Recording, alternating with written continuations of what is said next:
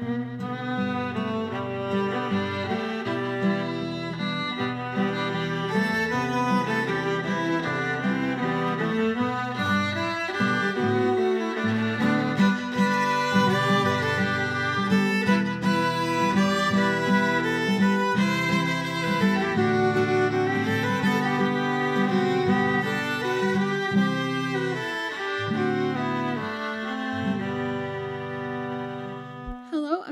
to Mytholadies, the podcast where we talk about women from mythology and folklore all over the world. We're your hosts, I'm Lizzie. and I'm Zoe. And Lizzie, how's it going?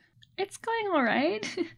I'm very nervous because I start my new job tomorrow. Ooh, what's your new job? I'm going to be working in an office for the first time Whoa. in years. Whoa. Mm-hmm. Yes, doing just editing. Wow. Girl boss. I know. Mm-hmm. How are you? I'm all right. I am almost done with the semester, which is crazy and stressful, and I feel like I'm behind on everything. But somehow it'll all get done. It's also stressful because I'm hoping to leave school early so I can go meet up with Lizzie, um, which is really exciting. But It's it does mean that I need to get things done early. so that is, in fact, stressful. But yeah, Worth it, hopefully. hopefully everything works out. I think it will be worth it, but yeah. I have to really buckle down and white knuckle and buckle, as they say, really get everything going so I can do Like that. most people listening would not assume that we've never actually met in person. Yeah, yeah. Fun fact: we've never actually met in person, so this will So be that's the really exciting. That is and the we've known each other significance. for That's a why long I'm, time. That's why I'm putting my academic career on the line. Um, is to go see. That's an exaggeration, I promise. Um, but to go see Lizzie in real life for the first time ever, sparks will fly. It'll be magical. There'll be tremors across the world, and I'm very excited for it. Um, however, it does mean I have to write my paper early, so less excited for that. Yeah, that sucks. Mm, it is what it is, though, as they say. Anyway, before we begin, just a reminder to everyone that we have a Ko-fi that you can donate to. And if you donate to it, one time or recurring, you can get access to our bonus episodes, which is really cool. We have three bonus episodes now, and they're all really fun to listen to. And also, if you'd like to listen to them on a major podcasting platform, you can subscribe to us on Spotify for $5 a month. And then you can listen to our bonus episodes there as well. So that'll be cool and fun. And, anyways, Lizzie, who are we talking about today? Uh, today we're going to talk about somebody pretty exciting. Well, I think she's exciting. Oh. Sedna from Inuit mythology.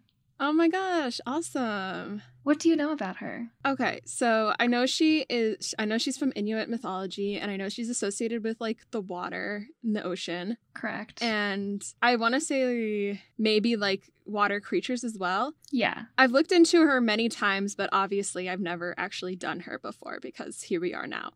Um, Yeah. but she seems very cool, and I'm excited to learn more about her. I think she's very Yeah, powerful and maybe a little scary, Yes. but like more in a like a powerful way than like an evil way. Yeah, exactly. That's exactly Mhm. correct. Yeah. So tell me about her. yeah, I'm pretty excited because I've been wanting to learn about her for a while and now I know a lot about her. Wow, I love how that works out. yeah, so she is a spirit associated with the sea from Inuit mythology. hmm and her myth exists across the Arctic, from Greenland to Labrador, northern Canada, to Alaska and Siberia, where she is viewed as one of the most important and powerful deities. Yeah, That's a really big spread. yeah, it is. hmm And her legend is very important in daily life as she governs sea animals such as seals and walruses. Yes, I knew there was a walrus connection. I knew it.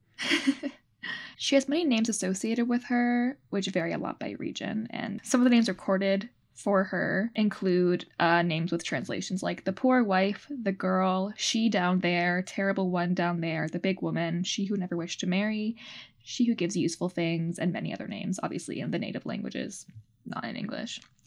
And yeah, I think she's awesome. So now we'll, we'll get into the legend. Do you do you know anything about her legend? Well, I'm guessing she refused to marry because of some of those names. Yeah.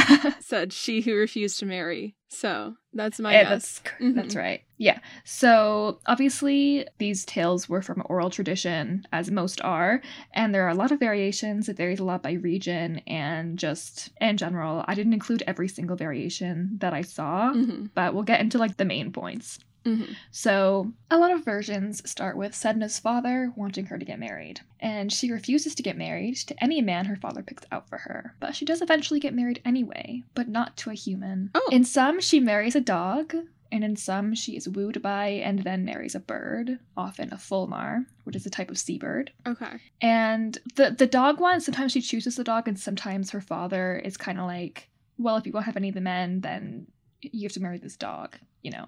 Okay. And Mhm. then the bird, the fulmar, offered her a happy and comfortable life. Okay. And then when she goes with him, she finds out that he deceived her, and she leads a miserable life instead. Oh. And so then her father comes to visit and sees how unhappy his daughter is. And so he either tries to take her away or else kills the bird that she married. And either way, a storm is created in retaliation, either by the deceased bird's friends or by the bird himself if he wasn't killed, Mm-hmm. as Sedna and her father try to escape by boat. Her father attempts to save himself by throwing her overboard. Ah. Mm-hmm. Yeah, and she manages to hold on to the boat by her fingers. And her father cuts off her fingers one by one, or sometimes her fingers followed by her hands. And her severed fingers become whales, seals, and walruses, and her fingernails Oh become my whale bone. gosh. Pretty crazy. Wow. Yeah, that is crazy. Side note, I think it's so interesting that like her story is like it's like so many things. Like it's a creation story. Like it's uh it's very cool. Mm-hmm. Yeah. She then sinks to the bottom of the sea and becomes Sedna, the goddess. Cool. She was a human girl before, if that wasn't clear. Yeah. Yeah. Okay. Yeah. Mm-hmm. Interesting. Yeah, and now she lives at the bottom of the sea. So another version, this one is specifically from Netsilik. Sedna is an orphan who is thrown overboard by the people moving to a new settlement. She hangs on by her fingers, which are chopped off and then turn into seals, and then she sinks to the bottom of the ocean and becomes Nuliayuk, Okay. aka Sedna. Uh huh. Uh huh. In a version from Baffin Island, Sedna was traveling with her family in a kayak when a storm began. Her parents blamed her for the storm and threw her overboard. She clung onto the kayak until her father severed her fingers one by one, which then transformed into sea creatures. I see. Yeah, something interesting, kind of a side note. Apparently, the biggest variations in her story appear in Baffin Island, which was likely due to Christian influences on her story. Okay. Just a fun fact. Interesting. And so sometimes the stories end with her falling to the bottom of the sea and becoming Sedna, but other times Sedna gets revenge upon her father. Uh huh. Sedna's father makes it to shore unharmed, but Sedna allows dogs to chew off her father's feet and hands while he sleeps. Ouch. And in at least one version, Sedna's father drowns himself and joins her at the bottom of the sea. Nice. And another variation that sometimes occurs is that she loses an eye, either during a struggle with an oar while she attempted to cling onto the boat, or because her father stabbed her with a knife. Mm-hmm. And there are also cases where her story is told without giving her a name. Um, a story recorded in the 1800s that relates the origin of sea mammals tells the story of a woman who had lost her husband, who lived among strangers who she relied on for charity. They decided to move locations by boat, and they decided that she was a burden to them and threw her overboard. Mm. She clung to the side of the boat, but they cut off her fingers and they turned into a walrus, a seal, and a polar bear. And the woman despaired as she sank into the water and declared that she would have revenge. Nice. And now, when seals and walruses see a human, they escape to avoid the cruel fate of the woman.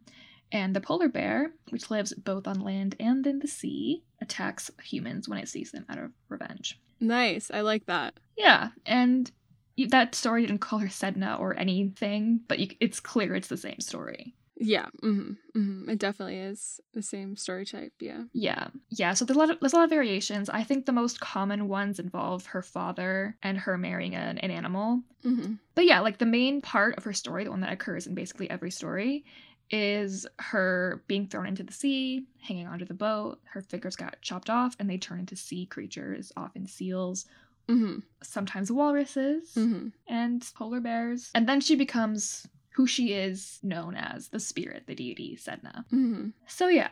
And so the revenge aspect of Sedna's story is important in understanding her place in Inuit culture. She is usually seen as a vengeful and fearsome goddess who controls animals and therefore controls people's livelihood, as obviously they rely on animals for food and clothes. Right. She can grant good fortune to those who please her, and bad fortune to those who don't, and therefore it's very important to appease her. Mm-hmm. Which I I think it's cool that like her story, she is definitely like a victim, but she becomes extremely vengeful. I mean, she's Yeah. extremely she's very scary and fearsome, and Uh-huh. people live in fear of her. Yeah. But I, I think that's cool that that is the result of her tragic story, I guess, that Mhm. she becomes vengeful. Anyway, so this varies by region, but some examples of trying to appease her include offerings such as seal skin. People would also throw broken knives, worn out harpoon heads, and pieces of meat and bone into the water. Okay. And humans must also avoid taboos that might anger the goddess, such as not adhering to rituals or other rules guiding Inuit life. Interesting. Yeah, yeah, so she like keeps the people in check. Uh-huh. She's like, you have to follow these rules or Yeah. you won't have animals, basically. Okay. Yeah, that's very interesting. Yeah. And one important thing to mention is the relationship between human transgressions and Sedna's hair. Mm. Though Sedna's hair is not mentioned in the myth, it's an important symbol of her relationship with the Inuit and a gauge of her well being. Human transgressions enrage Sedna, Mm-hmm. which causes her hair to become tangled and disheveled and be full of lice and sea debris. This can also result Mm. in storms and, of course, a lack of animals that could result in famine. And when this happened to be necessary for an angakkuq, a spiritual healer or shaman in Inuit culture, to visit her and comb and braid her hair for her. Oh. That would solve the problems. It would be like, oh, we displeased you, send a shaman, the shaman talks to you and Mm-hmm. does your hair, and then everything's fine again for a period. Mm-hmm. Yeah. So, examples of human transgressions that can cause her hair to become dirty include violations of traditional observances in the spheres of hunting, birth, and death. One example from the Cumberland Sound area of Baffin Island is that Sedna is known to dislike land animals. Oh. So, land and sea animals could not be hunted or eaten together. Interesting. And another example I saw was that hunters had to pour fresh water into the mouths of animals they just killed because this is a time when they're thought to be especially thirsty. Interesting. Okay. So these are examples of rules that people can disobey that cause her anger. would make her mad. And yeah. Yeah. Mhm. Cool. and also, it's noted that the complexity of these rules is greater in coastal areas as opposed to inland areas.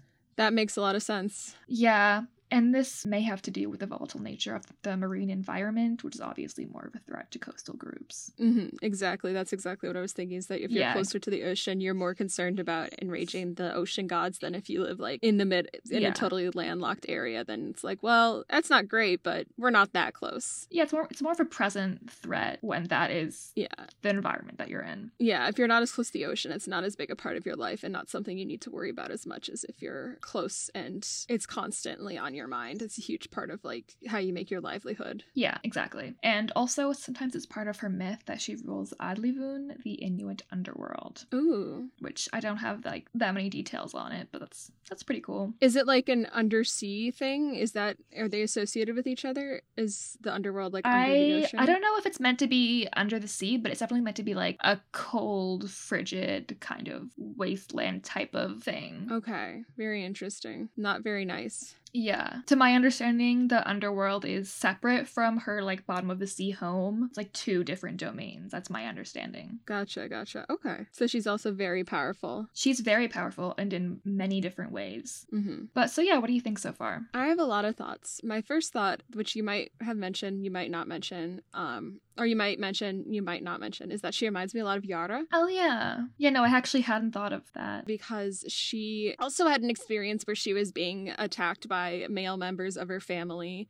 and then went into the water and through the water became a goddess sort of figure but also is considered is considered both a goddess sort of figure and also a vengeful spirit figure Mm-hmm. but also still very respected in many ways. Yara is a super common name in, for girls in Brazil, even though she's kind of a scary figure, which is really interesting. And so she's not just like all evil, she's also like kind of a positive figure or like a respected figure as well. Yeah. Um, and so that sort of reminds me of her because it's the same idea of she was being, and I think there was, there might have also been some marriage involved. There might not have been. I can't remember. I think she was being attacked by her brother, is what I most remember, and then she escaped by like running into the river and then became a river. Yeah, and we also talked in the Yara episode about how lonely Yara must be you know? Mm-hmm, mm-hmm, I think yeah. that's a theme in Sedna's story as well. And also, Yara is often depicted as a mermaid, right? Yeah, she is. Yeah, she has a lot of. As is Sedna. Really, that's so cool. Spoiler for the later in the notes, but yeah. That's so cool. yeah, they are very similar. Um, and then also she kind of reminded, yeah, she also kind of reminded me of Perchta in the specific way that, first of all, I don't think Sedna is specifically associated with like the winter, but I think I had that association simply because I know she's associated with the Arctic. Arctic areas, so like it's colder. yeah. But Perchta is kind of associated with upholding of specific observances and ritual. And in that way, she reminds me of that. Though she's sort of like this goddess figure that's in charge of upholding, um, making sure you're following certain rituals, you're eating certain things on certain days, Yeah. you're upholding certain Mhm. feasts, you're not working on certain days is the big thing for Perchta. And then for this, it's like you're not mixing land animals with aquatic animals and you're Yeah, um, definitely. treating the animals that you've killed like properly and things like that. yeah. So they're both sort of associated with the upholding of certain ritual aspects, which is interesting. Um, Yeah, they both act as sort of like moral yeah, moral guides. judges. Yeah. Um, and also interesting because if like Sedna's kind of a frightening figure, I mean, I guess it makes sense that the moral guides are also kind of frightening because it's like what will happen to you if you don't follow the moral guide. Yeah, I mean the way authority figures are frightening and the way she can Yeah. be, you know, like her she can take out her rage on you extremely easily and you have to kind of live in fear of that. hmm Yeah, I mean, this is also very. It's also feels kind of interesting what the story says. At least the very first story that you told, which I think you said was the most popular one. Yeah. Um, is sort of says about marriage Yeah. and like relationships between Yeah. women and men in that sort of society and that she marries this guy because or this bird um because he says like oh your life is going to be so great and you're going to be really happy but then it turns out it's a lie and she's actually miserable which i feel like is something that probably a lot of women couldn't relate to Yeah, you're probably right. is entering a marriage thinking this will be great. This guy said he's going to care for me. We're going to be happy. And then it just turns out to not work out so well for whatever reason. Marriage is complicated. Relationships are complicated. People change and people aren't always the person that you think they're going to be. And then sort of the question of like the father and the role of the father in the story being like first of all the person who makes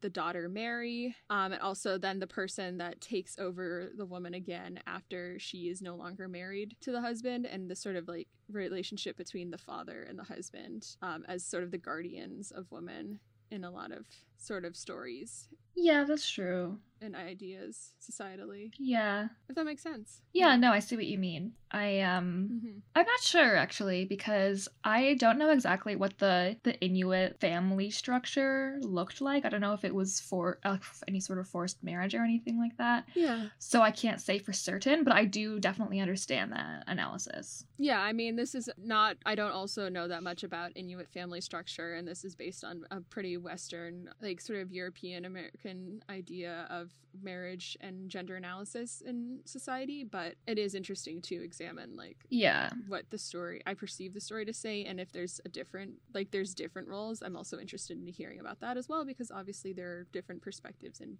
different ways this could be interpreted that I don't know about, Yeah. because I'm not an expert. Yeah, I view her like refusal to marry a human man and her then deciding or not deciding, but like resulting in her marrying an animal as like her own transgressions against the rules of mm-hmm. society, you know? Like Yeah. Yeah, and sure. that and that is what then leads to the other events and it leads to her death and then leads to her sort of vengeful spirit self who then punishes other people's transgressions. You know what i mean? Hmm Yeah. yeah like to me i i have to like think about the analysis where like okay but she also transgresses societal norms. Hmm even though later in life she will trans she will punish people who do the same thing. I'm like well what to make of that? But Oh, that's interesting. Yeah. but like because like she wasn't punished by like nature or like spirits she was punished by other people and she then becomes part of nature and then punishes people you know like it's kind of opposite Yeah. Unless like it's her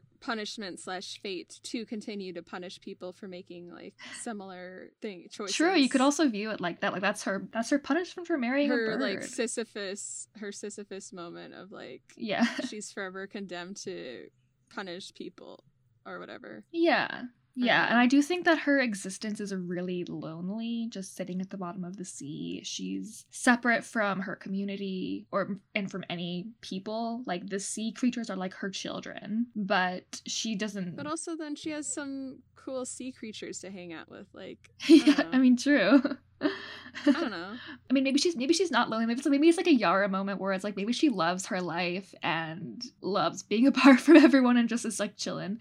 You know, Yeah. we don't know, but I I, I do mean- think that there's like a loneliness to her story because she is like pushed out of human society and hmm her fingers are cut off. Like that's that is tragic. I mean, that is that is brutal and upsetting. Like that aspect of the story is brutal and upsetting every time you hear it. Like it's so incredibly painful and intimate. Yeah, it is extremely upsetting. It's really sad. And Mhm. you have to think about like her trying to hang on with every last finger, which then Yeah, oh is my cut off. Oh my gosh. Ugh. Yeah. It's awful. Like truly. Yeah. hmm But like life comes out of it. Like she creates seals and walruses. hmm That's good. And like seals and walruses are so important. Like when you're living that like in those societies because yeah, they're they're very important animals. they're food, you use them for clothes and things like that. Like they're so important. yeah, and she be- she becomes so important because of her association with Yeah. with sea Mhm. animals and like animals in general because sometimes she controls all animals, even land animals. Interesting. Okay. Yeah. and so she, can withhold the animals from people Interesting. if she if she chooses. Even like caribou Yeah. and bears. Yeah. Crazy. Yeah. hmm But yeah, so the the, the Sedna myth is really fascinating for a lot of reasons. hmm Sedna and her story contain a great amount of power, and this permeates all aspects of Inuit life. It's not just an important story, it's also something that governs people's daily life and their rituals and the rules that they follow and the food that they get, you know? hmm And according to Harold Seidelman in The Inuit Imagination, Arctic Myth and Sculpture, the Sedna myth raises the most profound fears of Inuit life, notably fear of the elements and fear of isolation and loss of human identity. hmm And the tragedy of her myth is her separation from family, community, and the human world. Her punishment for violating essential rules of behavior, such as refusing to marry, is eternal separation from humankind. And it's often noted how separate she is and how lonely she is at the bottom of the freezing ocean with no one around.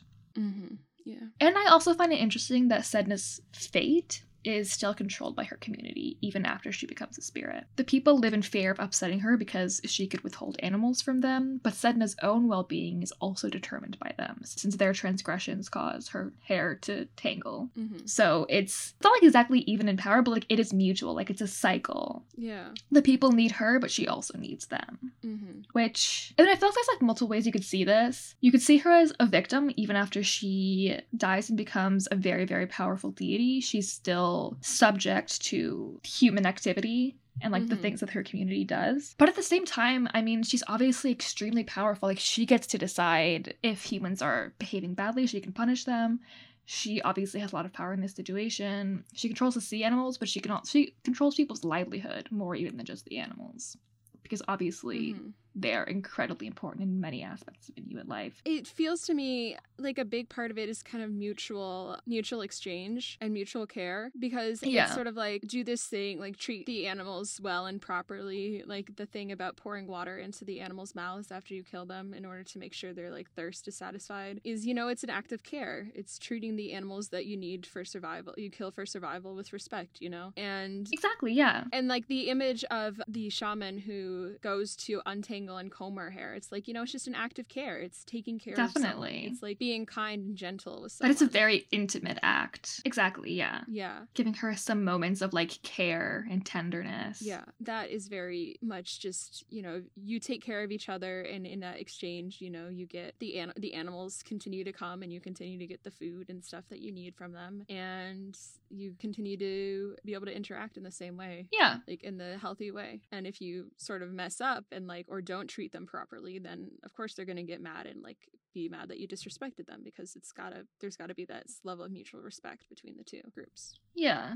And I think it's clear from my view that like the rules that she upholds are not just arbitrary and they don't serve Sedna specifically. They are a, a lot of them are about respect for the environment and like Mhm. proper rituals. Some of them have to do with like bodily cleanliness, but Mhm. yeah, many of them have to do with nature and the environment, like respecting the animals that you kill and that kind of thing. Mhm. And yeah, like I was saying, like another layer to this relationship is that many of the rules governing the Inuit people that Sedna enforces directly relate to interactions with nature and the environment. And when people Mhm. don't respect the environment, Sedna's hair becomes dirty and tangled, which seems to act as an analogy against pollution and treating nature badly. Yeah, yeah, yeah. Like Sedna, pollution also results in scarcity of resources and famine. Mhm. So the relationship between Sedna and the Inuit is indicative of humans' relationship with nature. It's reciprocal. You respect the earth, the earth provides you with more abundant resources, but if you treat the earth badly, you will suffer. Mhm. There's like an environmental aspect to it as well. Mhm. Also, there's like an aspect of like, and this is like more of kind of a modern view, but of keeping Inuit traditions alive. And this like yeah, yeah. I mean, I kind of talk about this a little bit more later, but like she is sort of, in a way, she's like a benefactor of the Inuit. She gives them the animals. Sometimes she also takes them away. Mhm. But Mhm. yeah, I think she's just very, very interesting. I think there's a, like a lot of analysis to be had in her story. Mhm. What do you think is the significance of like the animal marriage? Well, it's interesting. I think your idea of a transgression against like nature is an interesting way to interpret it because I think again, as I said, the idea of her then being sort of sentenced to punish those who commit similar transgressions against nature is an interesting fate to have.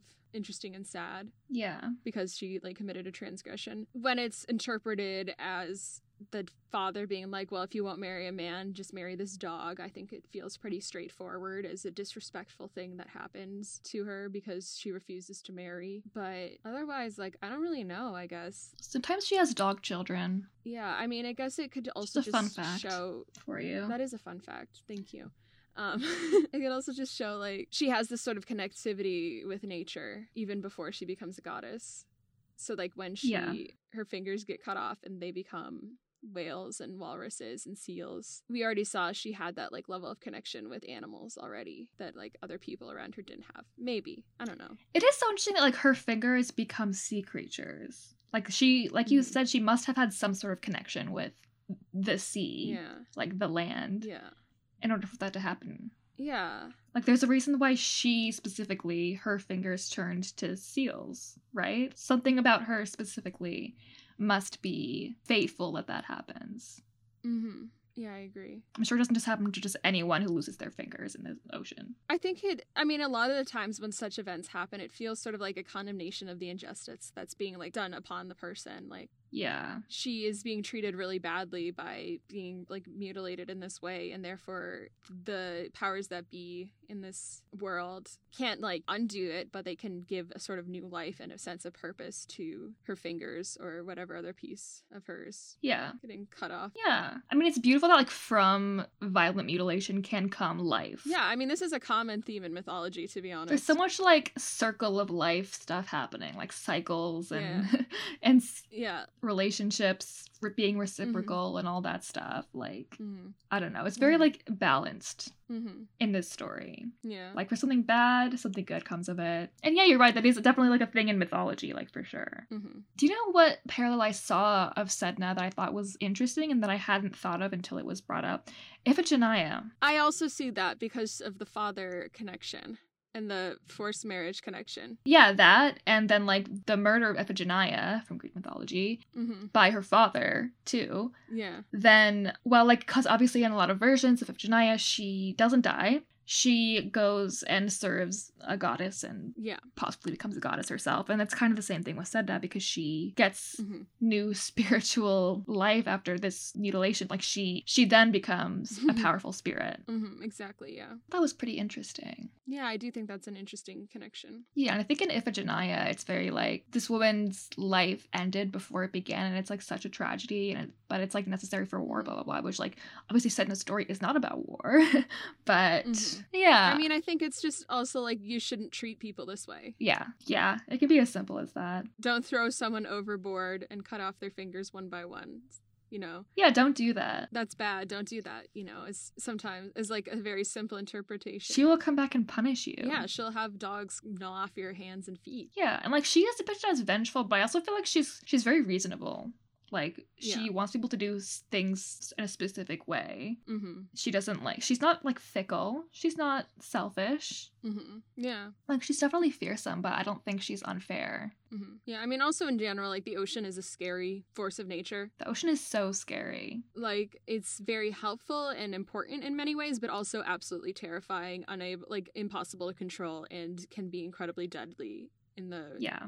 If you're unlucky. So Yeah. it makes sense that And it's also an um, important resource and is filled with water. Like water and like a life-giving animals. resource. Like, yeah. Well, not seawater, but yeah. I mean you can filter the water, can't you? I don't. I don't know if. Okay, I don't know anything about how drinking water is made. Anyways. Anyway. um um. anyway, so back to the animal marriage. So in versions where she marries a bird, it's usually a fulmar, which is a carrion eating bird mm, and therefore spiritually dangerous. Yeah, that makes sense. Yeah, they're known to have an oily and unpleasant taste and smell, and yet they are still hunted and eaten. Mm. The fulmars are often the first birds to appear in the spring and are therefore a welcome change after months of eating walrus and bear meat. Hmm. Therefore, they can be seen as a symbol of superficial attractiveness. They represent the promise of warmth, light, and abundance of food that comes with spring, but the taste of their flesh is unpleasant. And I feel like this representation can be seen in Sedna's story, where the Fulmar promises her abundance and a life of luxury, but in reality, her life Mhm. with the Fulmar is desolate and miserable. hmm So that's the significance of the Fulmar, possibly. And as for the dog, Do you think there's like a sense that you know part of her is also in the wrong for being tempted by this life of abundance and like luxury, and then that's like a shallow promise? You know what I mean? maybe, I don't know. maybe, or more, or maybe it's just kind of like a not necessarily condemning, but sort of a warning against superficial stuff. Uh huh. Yeah. I don't know. But as for the dog, the only thing I could find is that because they lived in a close relationship with humans, dogs were thought to have no souls of their own as well as no spiritual powers Oh. in Inuit culture. Therefore, her choice to marry a dog represents a rejection of both the human world and the spirit world, and she puts herself outside of the protection of either. Hmm. Okay. She doesn't marry a human, so she's not in the human world, but also the dog has no spiritual powers, Mm-hmm. thus, she's just on her own. Mm-hmm. So, as for like the feminist implications, so Uh huh. as we see in a lot of post colonial spaces, the Eurocentric colonizing forces made the state of women's rights much worse for Inuit women. Mm-hmm. Prior to colonization, Inuit women were respected by their communities. There was an equal division of labor between men and women, and women were allowed to occupy influential social positions. However, uh, these views were altered by colonial forces, Mm-hmm. and women were subjected to Western misogyny and have been. And this is important to note when discussing contemporary views of Sedna, and particularly as it relates to art. Oh. Modern Inuit use art as a means to strengthen cultural identity and connect to their culture. Mythology is an important source for Inuit artists, and Sedna is depicted very frequently, and notably by a lot of female artists. Cool. Sedna occupies an important maternal position, and she can represent female power and a subversion of the male dominated society that colonization brought. She is used as a feminist symbol in a lot of art, as well as a symbol of Inuit culture and identity. And something I feel like is important to note is that Sedna is one of the most important, or possibly the most important, of all the deities in Inuit mythology, which, okay, there aren't that many important ones, but like, she is very, very important. Yeah. That's very cool. And notably, she is used in contemporary art to express threats against the Inuit. So, one example is Ningiukulu Teevee's drawing Untitled, in parentheses, Sedna by the Sea, where she depicts Sedna sitting on a rock by the ocean, smoking a cigarette while looking at the land littered with debris, while a large truck spills oil nearby. Mm-hmm. And so Sedna is used here as a comment on concerns that threaten life in the Arctic, and she is depicted looking Mhm. dejected and apathetic, having lost control of her domain by the effect of colonizing forces. And this drawing expresses what happens when people breach respect for the sea and also represents a similar disregard for Inuit culture and life. Yeah, that's a very powerful image. Definitely. And younger generations of Inuit are fascinated by Sedna. And in addition to feminist work, Sedna is also invoked in order to explore culturally significant relationships between the human world and the non human world. Sedna is used to fortify Inuit culture and identity, and particularly by women artists who are at the forefront of leading the fight to improve the well being of their communities. And I feel like I hope that I impressed this with what I have said so far, but like I feel like Sedna, she is a very Inuit specific figure. Like she couldn't just exist anywhere. Her story is not Mm-hmm. one that you could place in any other culture. Mm-hmm. Like she is very indicative of Inuit values and culture Mm-hmm. Yeah. and the specific landscape in the Arctic as well. Mm-hmm. But um I hope I've impressed that view. um so something interesting is that despite it not being mentioned in most versions of the myth, I alluded to this earlier, or I said it outright. she is often portrayed as half human and half sea creature. Right. So like in a in a mermaid like way. yeah, yeah. Yeah, yeah. her depictions in sculpture in particular, but also other art forms, show her with the tail of a fish, seal, or whale, Nice. similar to a mermaid. Yeah, pretty pretty fun. I love the seal and whale idea. Yeah, yeah. It is it is pretty cool. fun. Yeah. And like she's not mentioned as being half fish or anything in most versions. Her form, her physical appearance really isn't said in her Besides story. having her hair that's like tangled. but even the thing about her hair isn't said in the story. Uh huh. Like that's a cultural thing, but it's not it's not in the story. Mhm. Yeah, and so, like so like why is she depicted as a mermaid when she's not really described that way? It can be a way to show that Sedna is a supernatural being, indicating her transformation and her association with sea animals, while herself Mhm. being neither a human nor an animal. Hmm Because human women and sea creatures both exist in the natural world and are depicted by Inuit artists. So the representation of Sedna as being half human and half sea creature is like a unique iconography that embodies her story and points to her spiritual associations. It's unique to her. Yeah. It shows the supernatural qualities and you wouldn't like look at that and like you wouldn't see just a human woman and say, "Oh yeah, that's Sedna. Like there has to be unique things. Also, she's often depicted without her fingers for obvious reasons. that makes sense. Yeah. hmm Yeah. And that's really cool too. Yeah. And I, I think it's interesting, like that the, there's like a very visual, like very important part of her story, and it's the part where she is hanging onto the boat and getting her fingers cut off. That's like rare to depict in art, hmm but I think that's fair because it's like very violent, you know. Hmm It's a very. I mean, like- it's definitely a powerful moment, but it, like it's probably one that's hard to that's like would be difficult and emotional, like emotionally like challenging to depict in art. You know, as an artist. Yeah, it's like it's a striking visual, but it's not, and it's like the it's, it's like the thing that appears in like all of her stories, but it's not what people Mm-hmm. depict. I think that makes a lot of sense. it's like they don't want to focus on like this one moment of trauma and pain. They focus on like what comes after as a result of it. You know. Yeah. And like her story is very important. Her story is told to everyone, but her presence in everyday life seems to be more important in art rather than like scenes from her story. I that's my impression. hmm I can't say that that's like a fact because I'm just saying that, but yeah. And there are, of course, also depictions of Sedna's story in literature.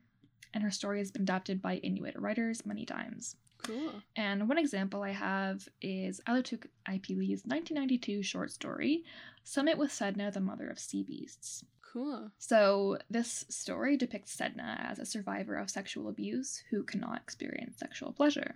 Oh, And then a shaman needs to go and attend to her and solve her problem. Yeah. interesting. Yeah, and the story is another example of using the figure of Sedna as a way to discuss threats to the Inuit community. In this case, not Mhm. only sexual abuse, but also the effects of colonialism and the mistreatment of women.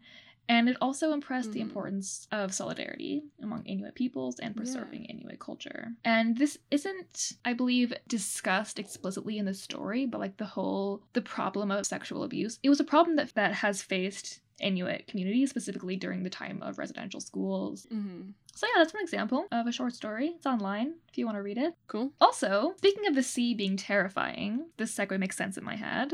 It might not realistically.